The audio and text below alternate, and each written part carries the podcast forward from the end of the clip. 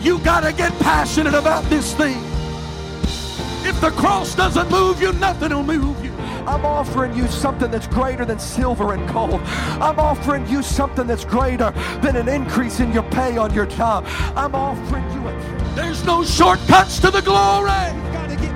Week to week living. We've got to multiply our prayer life. We've got to multiply our effort. And we are willing to give. God will always give it back to us in good measure that is pressed down, shaken together, and running over. Hey, thanks for checking out our Christian Life Church podcast. You will be hearing from one of our pastors or guest speakers, either at our Frankfort or Lebanon campus. Prepare your hearts and your minds to receive a word from God. Thanks for listening. Enjoy and receive this message.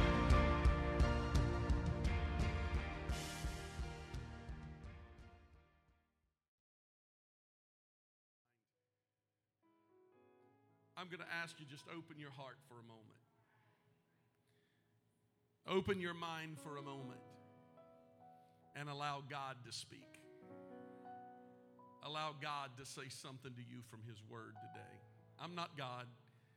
I'm just going to speak what I feel God wants to say today and what He has already said in His Word.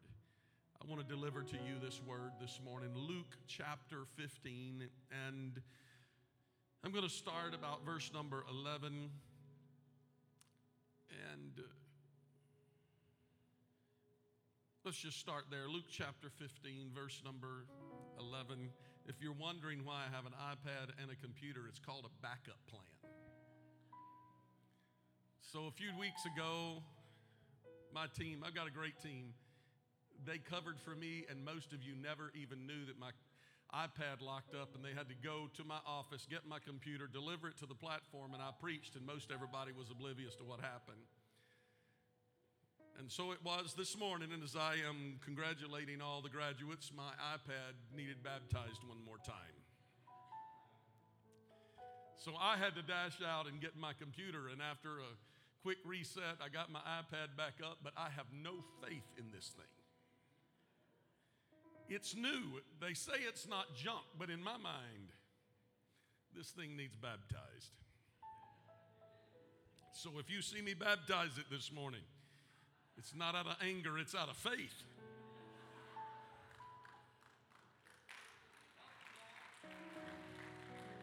Luke chapter 15, verse number 11. And he said, A certain man had two sons. The younger of them said to his father, Father, give me the portion of goods that falleth to me. And he divided unto them his living. Let's skip to verse 18. After being in the pig pen for a little while, man we know as the prodigal. He's not the prodigal just yet, he's just the wayward son. He said, I will arise and go to my father. Verse 18, I will arise and go to my father, and I will say unto him, Father, I've sinned against heaven and before thee, and am no more worthy to be called thy son. Make me as one of thy hired servants. And he arose and came to his father. But he, when he was yet a great way off, his father saw him and had compassion and ran, fell on his neck, and kissed him. And the son said unto him, Father, I've sinned against heaven and in thy sight, and am no more worthy to be called thy son. But the father said to his servants, Bring forth the best robe and put it on him, put a ring on his hand, and put shoes on his feet. For this my son, which was dead, is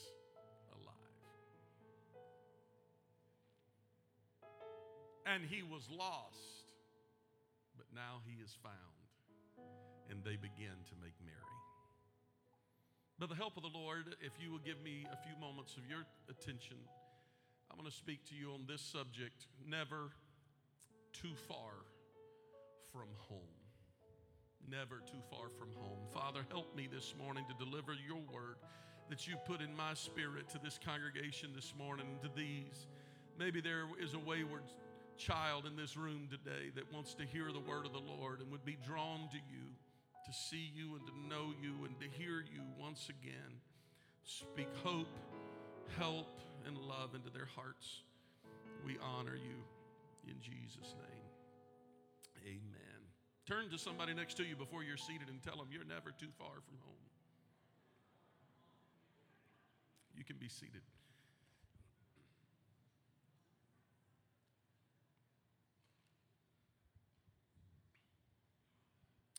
Today, we've celebrated a very significant crossroads in the lives of some very important individuals, our graduates of 2021.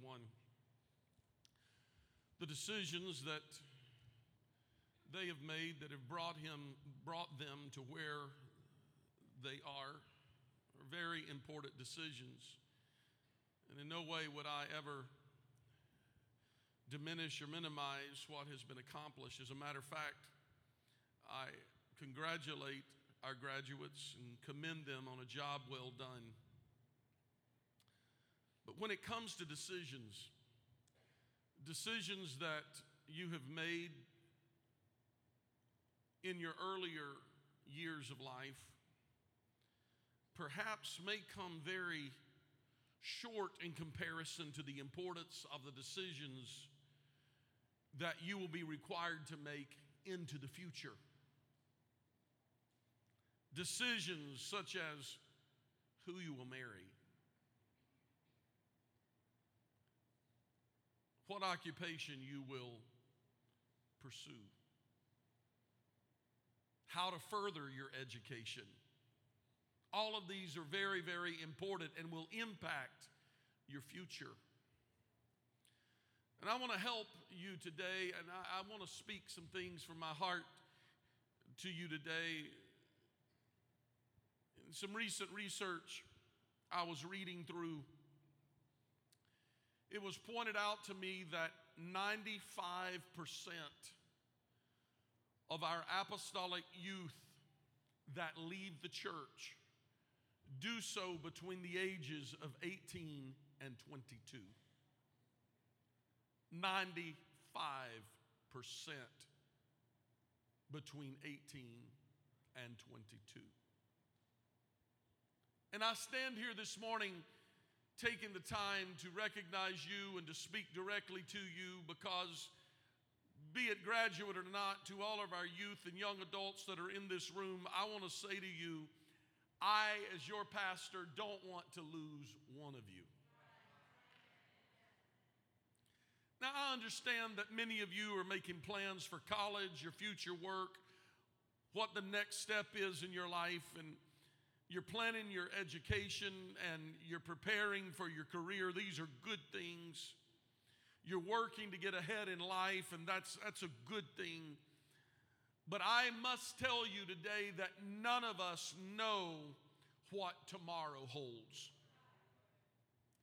If we just look at small segments of our life, who would ever have believed 16 months ago, who would have ever believed that we would have dealt with a pandemic that has changed the face of the world? If you consider technology as blessed and cursed as it is, technology and communication is increasing so rapidly that one can hardly keep up with it, and it, it is expected to continue to increase. All of the accomplishments and trends are moving so rapidly that even people in the, in the tech world have difficult times keeping up with it. Inventions before they can get through the legal process are surpassed with new inventions that overlap them. My generation grew up without computers in their home, if you can possibly imagine life without a computer. Most businesses kept records in spiral bound notebooks. Can you imagine? We literally wrote notes to our girlfriends in class. Passed them through, teachers would snatch them out of a friend's hand as you were passing them across the room, and then read them aloud to the whole class.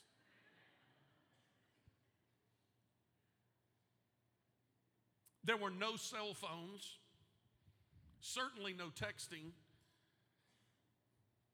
When I was a child, our phones were party lines. How many here can lift a hand and say, I actually remember party lines? Oh Lord, we're just identifying our age. This, this group here's going party lines. What is that?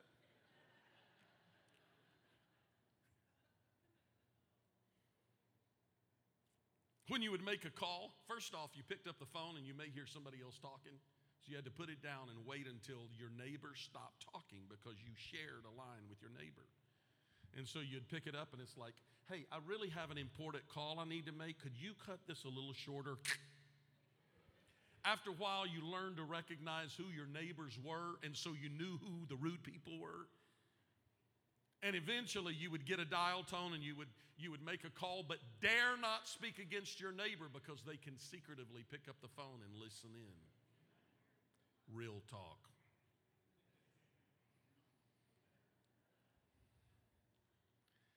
Letters were actually written by hand, cursive, and typed out on a typewriter if it was official. When I went to college, I was one of the blessed kids with a typewriter. Typewriters are these little things that look like keyboards on computers. And they make little clicking sounds as you write, and it literally has this little hammer with a letter on it that clicks onto the paper with a carbon copy that is putting ink onto the paper as you are clicking. Had to explain that. We found out what was going on in the world by reading a newspaper. They were delivered. Kids and youth got paid to deliver newspapers. I was a newspaper boy. Any newspaper delivers in the house. Goodness. Look what you're missing out on. a nickel. I remember when I got a raise to a dime per newspaper.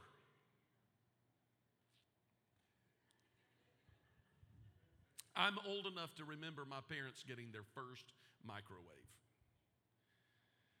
And we were certain that it was going to cause cancer, so when you use it, leave the house.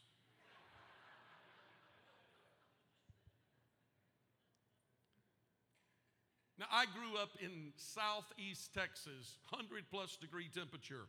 I remember the day my parents turned on their first air conditioner in our home. That's how old I. My wife's much, much younger. Let me clarify. I remember going to church and having handmade wooden pews that had slats on them with spaces between them. If you've ever sat on one of those, you will never forget when your friend gets up quicker than you. Because you would hear a sister yell out, it wasn't in the spirit. The slat could pinch the bottom side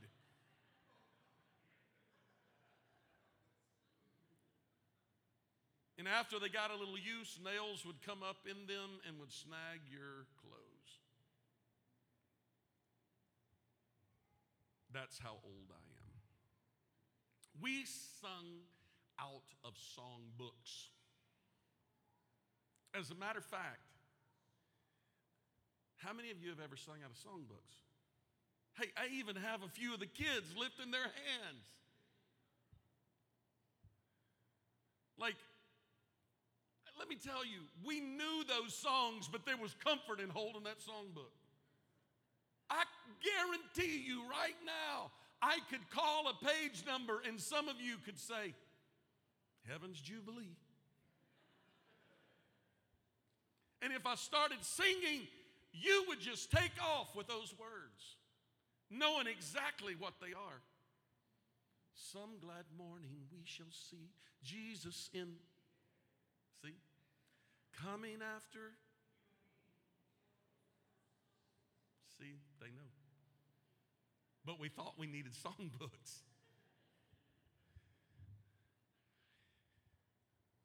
All the saved folks were called up to the platform to sing like a choir. And only three or four people would be left out in the little church out front. So everybody knew who the unsaved folks were. It was strange. I remember I remember dating a young lady in Louisiana going over to this larger church for that day, and they called all the church to the platform. And the only people left out front was about three people that never went to church. And here was this preacher's kid in a suit and tie sitting out front, and I must be the backslider. The whole church has their eye on you come altar call.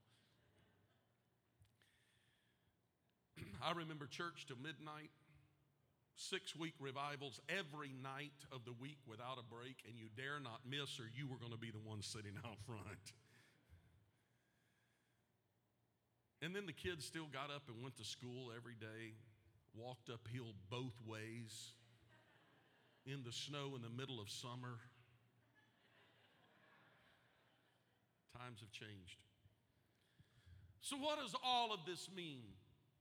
None of us really know what tomorrow is going to look like. We don't know what's going to happen. We've been having a lot of conversations. It seems a lot of people are talking about the economy and where we are and what, what is going to happen. Will there be a collapse? The devaluation of the American dollar, uh, inflation, the cost of goods increasing so rapidly. And what does all of this mean? And what, how is all of this going to come uh, to fruition? What is this going to mean for us? What, what will the next three months, six months, a year, what will this look like? And the truth is, none of us really know. What we do know is that change is happening so incredibly rapidly.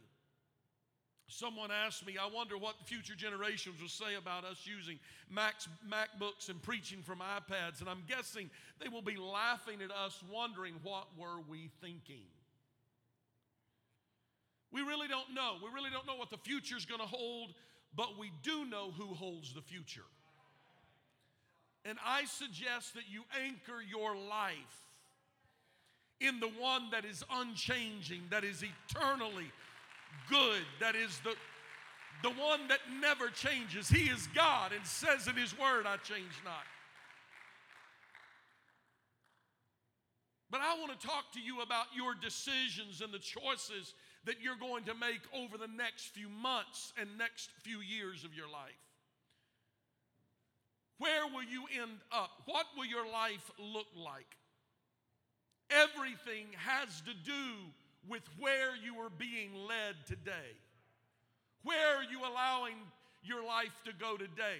Who are your friends? People say, Show me your friends, and I will show you your future. Look at the five closest people to you. That's likely what your life is going to become. That's why it's important to choose your friends wisely. And who you link up with, and who you marry, and who you build a relationship with is the most important decision you can make outside of serving God. And that decision,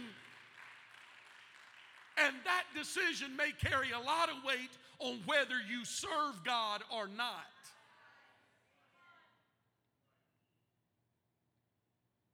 In college, you will be bombarded with all sorts of faithless and atheistic teachings and ideas. You will be taught that you're self sufficient and the only thing that is important is what you personally get out of life. But I want to tell you that the self centered approach to life will lead you to much heartache and disappointment. One such story of a young man that I read to you about this morning that only cared about himself in our text. He was not concerned about his brother, his mother is not mentioned, and he's not concerned about his father.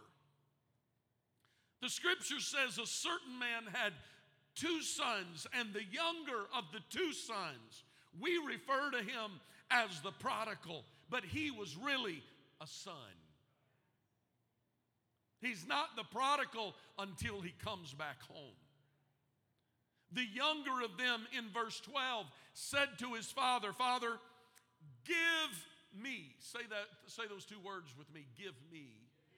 Father, give me the portions of goods that belong to me. And the father did not withhold that from him because he obviously had reached an age that the father was willing to allow him to do what he wanted to do. It doesn't give the details whether the father fussed with him and argued with him and told him you, he was making a mistake. We don't have insight into the details. But what we do have is that the younger of them said, Give me.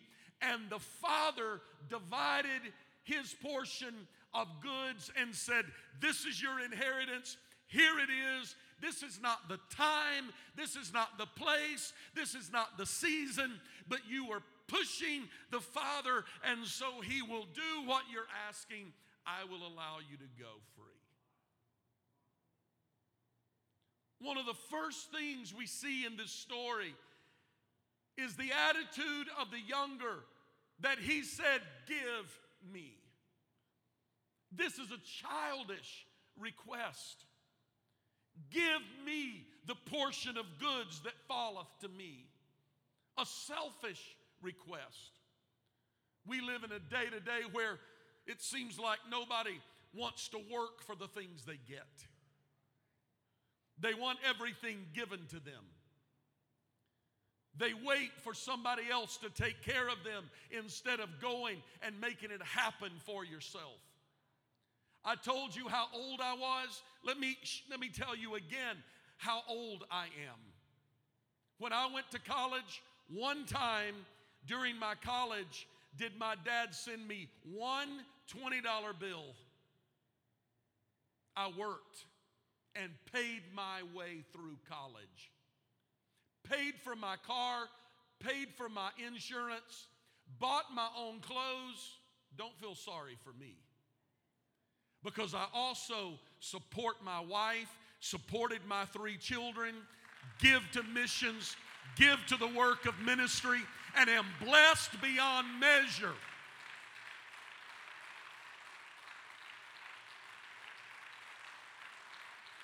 No hand claps for me.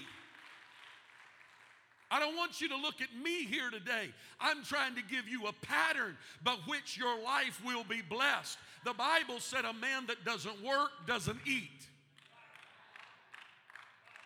The whole give me attitude, let me find an easier way, let me sit back and let somebody do it for me. Listen, I came this morning to rise to this podium to speak to a group of people that want more out of life than just a give me attitude.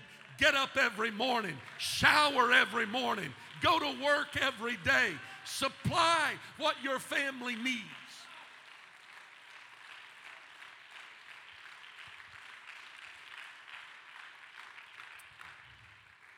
Don't anyone get offended if you are unable to work. I'm not speaking to those who are unable to work. I'm not speaking to those who do not have the capacity or the ability or are beyond the age of being able to work. I'm talking to mainly today a group of students that I really feel to minister to today to tell you how life really is going to look in the future. Give me this request centered around possessions. That attitude says there's not much more to life than things. Give me. As you get older, you will discover that things mean less. This request was granted. He got what he thought he wanted out of life. And not many days after that he was given everything, parents, let me speak to you today. Watch what transpires. The Bible says in verse 13, and not many days after, there is a price to be paid when we as parents give to every desire of our children.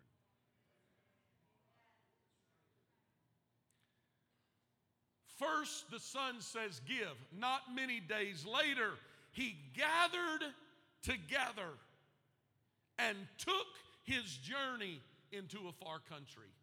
As soon as he got everything he could get, he no longer felt he needed his father. He now felt he was self sufficient. He traveled into a far country. He didn't just go down the block across town, he wanted to get completely away. And there, the Bible said he wasted his substance with riotous living. That doesn't mean he was just rioting, that means he wasted everything he had.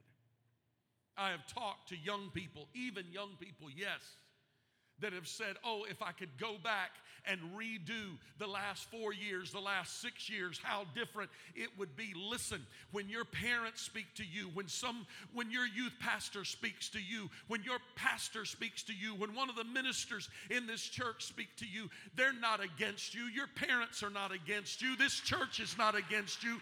We are trying to help steer you in a direction that will help you become successful so you don't look back in four years, six years, eight years, 10 years and say, I have so many regrets.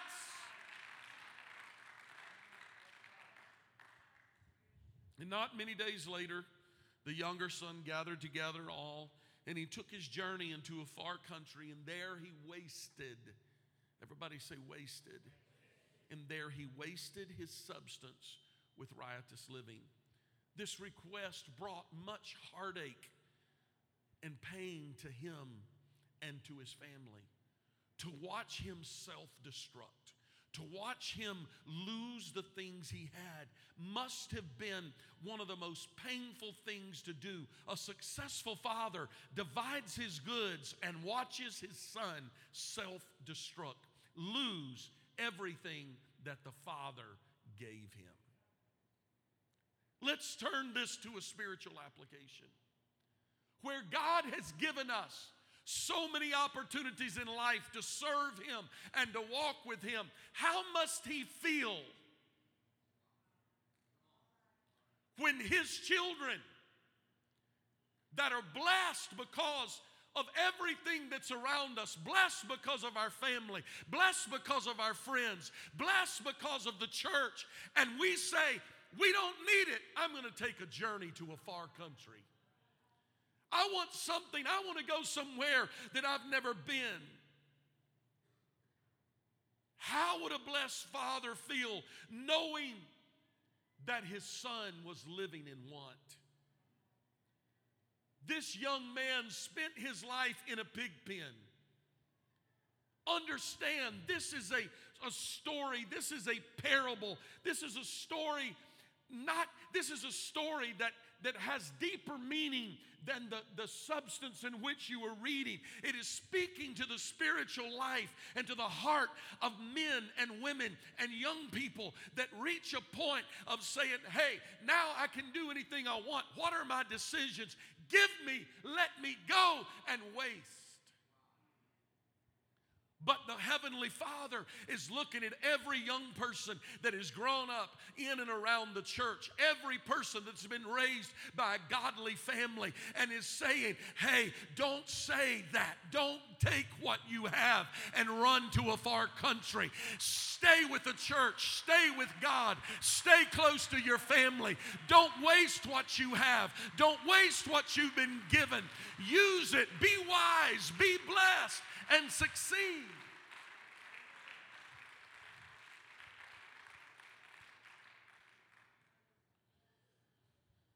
I've been doing a lot of talking because, in my opinion, parenting doesn't end at 18. My, my kids are all married now, and I have to remember that. Thankfully, they all three married wonderful ladies that can continue to parent them.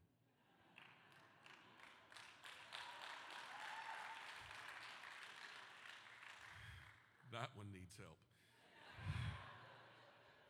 Lots of help. My season has changed, but as a parent, I'm still here.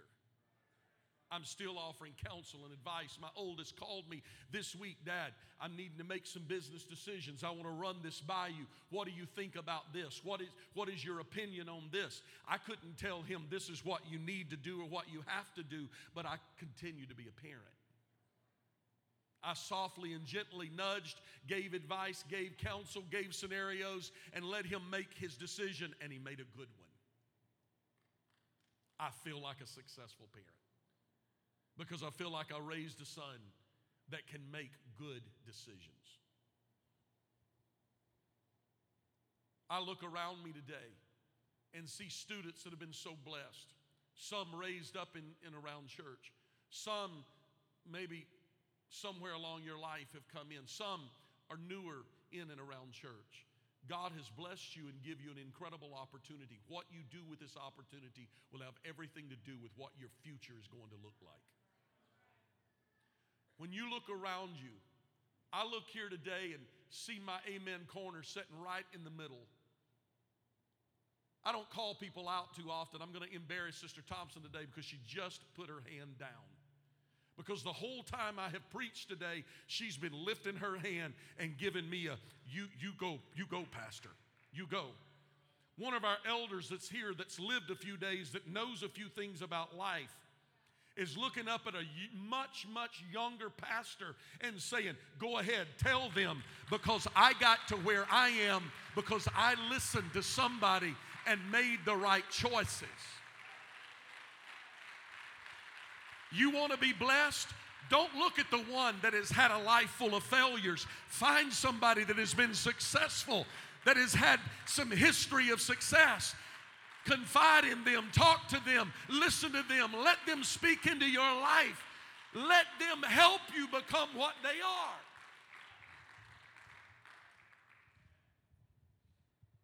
I got to stop meddling and start preaching.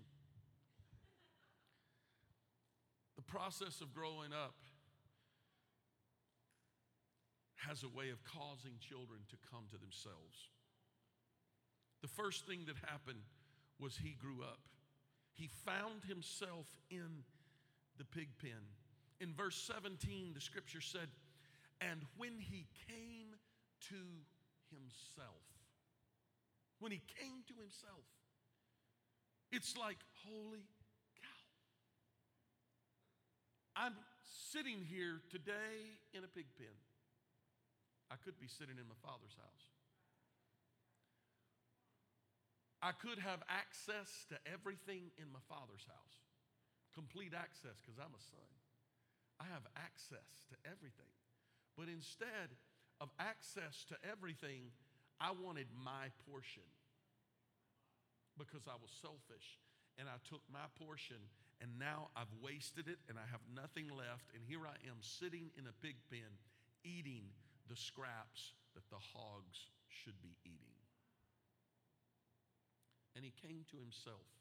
Pig pens have a way of causing people to come to themselves. But the story here is this is very difficult for parents. I was just talking to someone last week and I said, Stop being an enabler. They didn't like that. I said, You have to stop being an enabler. You have to allow them to hit rock bottom. I know I'm an enabler, I'm an overcoming enabler. Even as a pastor, I have to be careful not to enable because that's in my nature.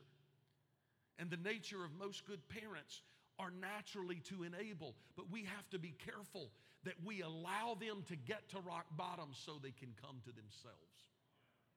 And when they come to themselves, they then will realize I need change. Verse 18, after verse 17, when he came to himself, verse 18, he said, I will arise and go to my father. We give the prodigal a lot of grief over his failures, but there's something I want to point out. No matter how low he may have gone, he still had enough sense about himself to know that he could always go back home. I recognize that I'm standing between you and lunch. Give me about 10 more minutes and I'll be out of here today. But let me tell you today that no matter how far in life you go, no matter how far you stray away from God, how far you stray away from the church, it doesn't matter. I want you to know that there is a path that leads back home. You never get too far. It doesn't matter if you walked in these doors today broken, if you walked in these doors bound by addiction, by pain, by grief, by a life of despair, there is always a road that leads back to the Father's house. You are on that road this morning, and the Father is here today, and He has open arms, and He's saying, Come on back home. Come on back to me. You don't have to continue the life you're living. You don't have to stay on that road of brokenness and pain. There is a road that leads back. You're never too far to get back to the Father's house. Oh, somebody give the Lord a hand clap of praise today.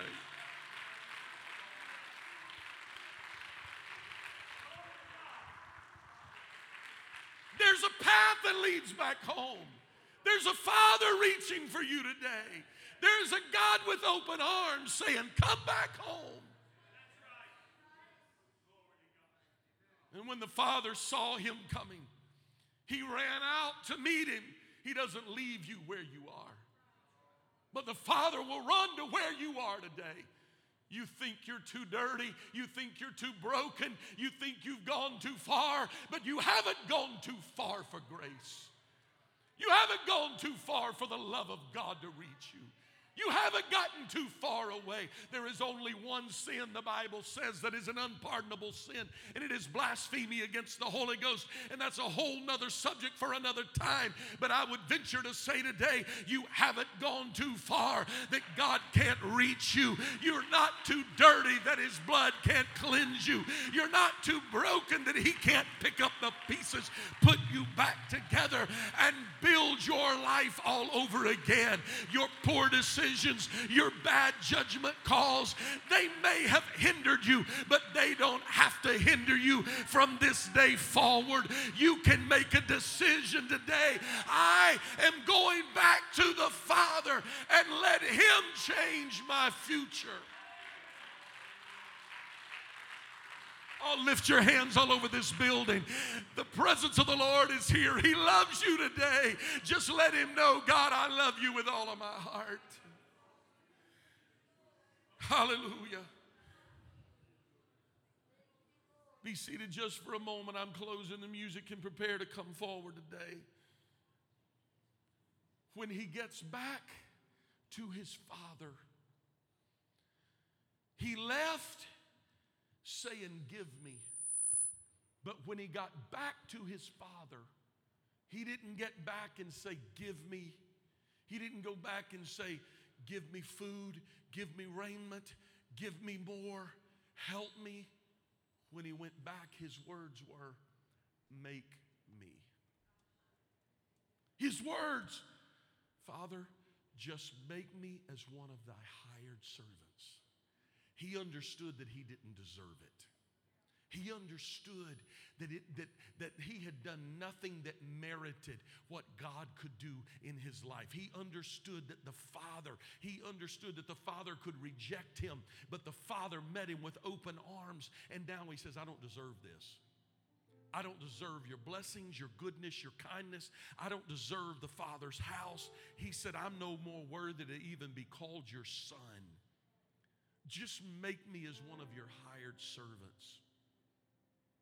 Just let me glean in the field. Just let me work for my pay. Just let me let me serve you. What a change. Give me to make me.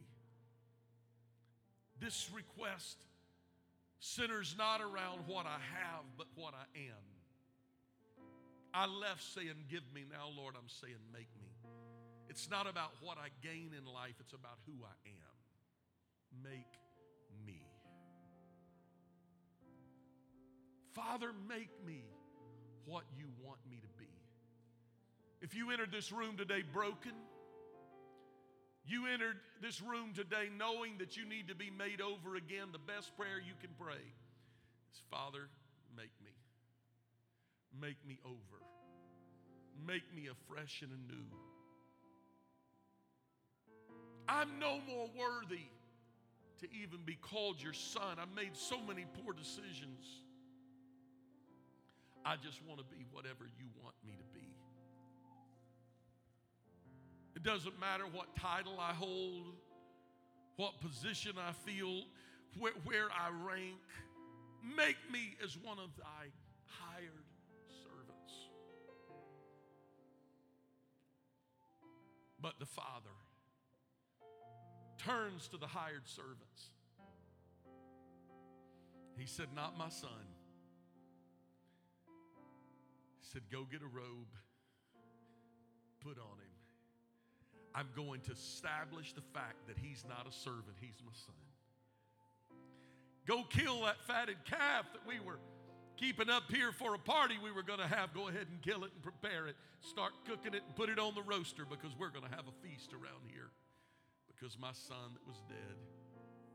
He said, Oh, by the way, go ahead and get a ring and put it on his finger because I want him everywhere he goes to know that he still has my authority, the authority of the Father's house, to put on the ring of the family to say, This is me.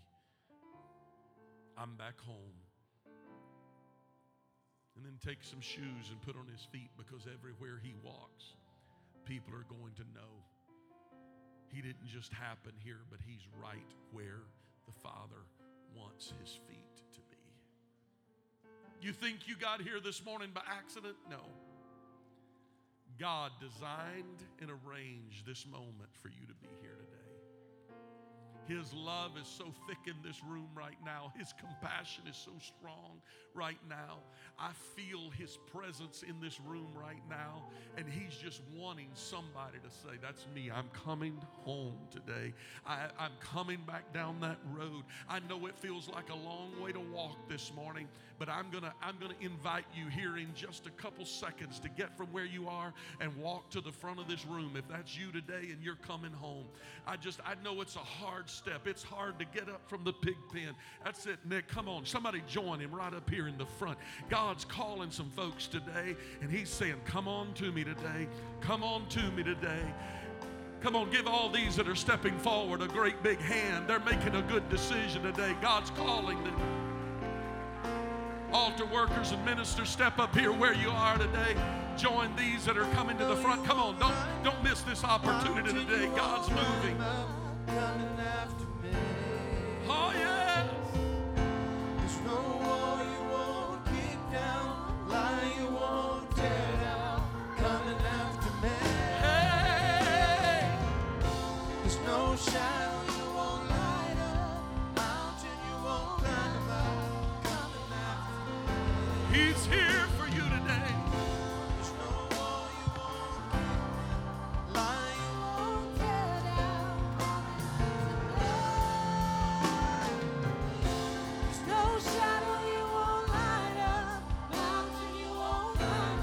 Church, be sensitive today. Be sensitive today. There's hungry souls here today.